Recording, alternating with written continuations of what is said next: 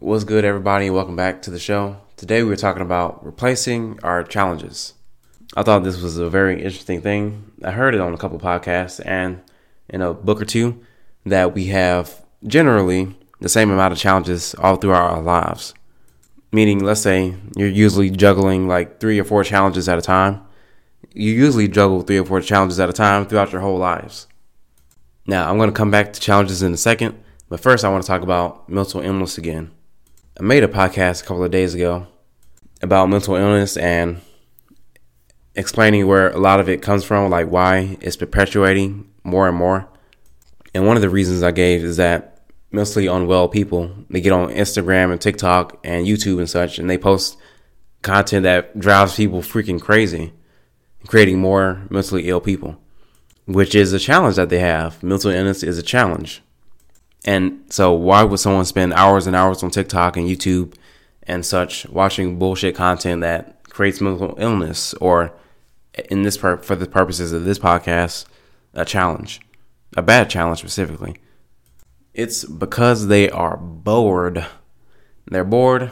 They're under their challenge quota per se, and they found some bullshit to increase the amount of challenges they have so that they're back to their baseline level of challenges. And those challenges, when you're bored, happen to be negative for you. Let's talk about some other bad challenges that people typically have. So, people have terrible relationships, they have a partner that is abusive, or they are abusive themselves, or something like that. That's a challenge that people have. And then they have the challenge that of overeating. A lot of people have that challenge. And then they have the challenge of not exercising. And the challenge of all the health issues that come with that. And then they have the challenges of not having enough money to make the bills, living paycheck to paycheck, or something similar to that. And that's how most people fill their quotas up. They get their mental illness from the social media and the YouTube and stuff. And then they have terrible relationships. That's the second challenge. And then the financial issues. That's the third one. And then the health issues. That's the fourth one. And they're topped out. They got all the challenges. And I guess they're good.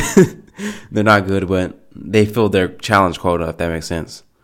I want you to think about your life specifically for a second. Like, what are your challenges right now? What are you dealing with that is a challenge? Is it good or bad for you? And how many are you doing? And like, do you think this theory is right that we have a certain amount of challenges that we're dealing with all the time throughout our lives? Because when I did it for myself, I found that it was true. I've always been dealing with three or four challenges at a time and it's been pretty consistent that way. The difference and improvement in my life is that I've been swapping bad challenges like bad health or a poor financial situation for good challenges that challenge me to grow in a positive direction.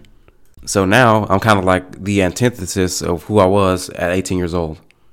I would not have considered myself mentally ill back then, but I was definitely not in a great position mentally back in the day. Very low self esteem, super angry at the wrong people at the wrong times for the wrong reasons. So I don't have that emotion anymore. And I don't have those mental challenges anymore. And I've replaced them with a different mental challenge, which is developing myself to the point that my self esteem is so high that I can effectively help other people increase their self esteem. I've replaced the issue of low self esteem and the anger with using the anger to increase my self esteem to a point where I can help other people. That is my first challenge challenge that I've swapped for myself. As an 18 year old, most likely you were probably broke. I was very broke too. I was very broke until a couple, well, a year and a half ago. I got my first professional job, and I literally like quadrupled my income, right? And now I don't have that challenge anymore. Now the challenge from being a, a broke person, paycheck to paycheck, worried about car repairs and all that good stuff or bad stuff. Replacing that to like, how can I make so much freaking money that I can help everyone that I want to help in the future?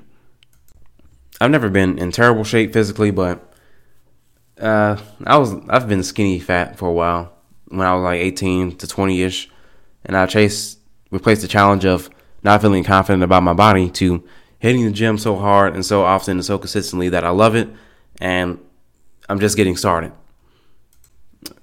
Eh, you know, as a child and as a teenager, you're not really in control of the relationships that you have. But I've flipped those negative relationships.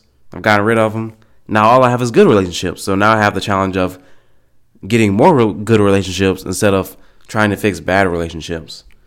Those are the three or four challenges that I've always been having and that I continue to have, but now they're not bad anymore. They're all good for me and they lead to more self esteem, more health, more financial stability, and the ability to help other people.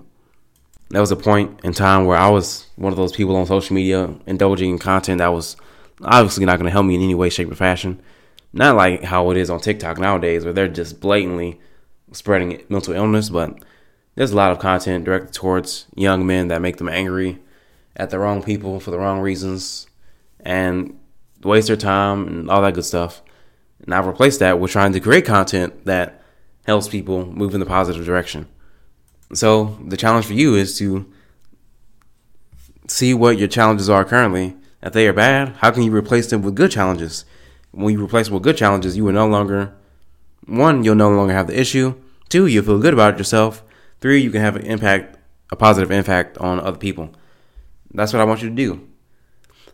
I think this was a pretty good podcast. I think I explained myself pretty well. Uh, that's all I got to say, and I will see you in the next one.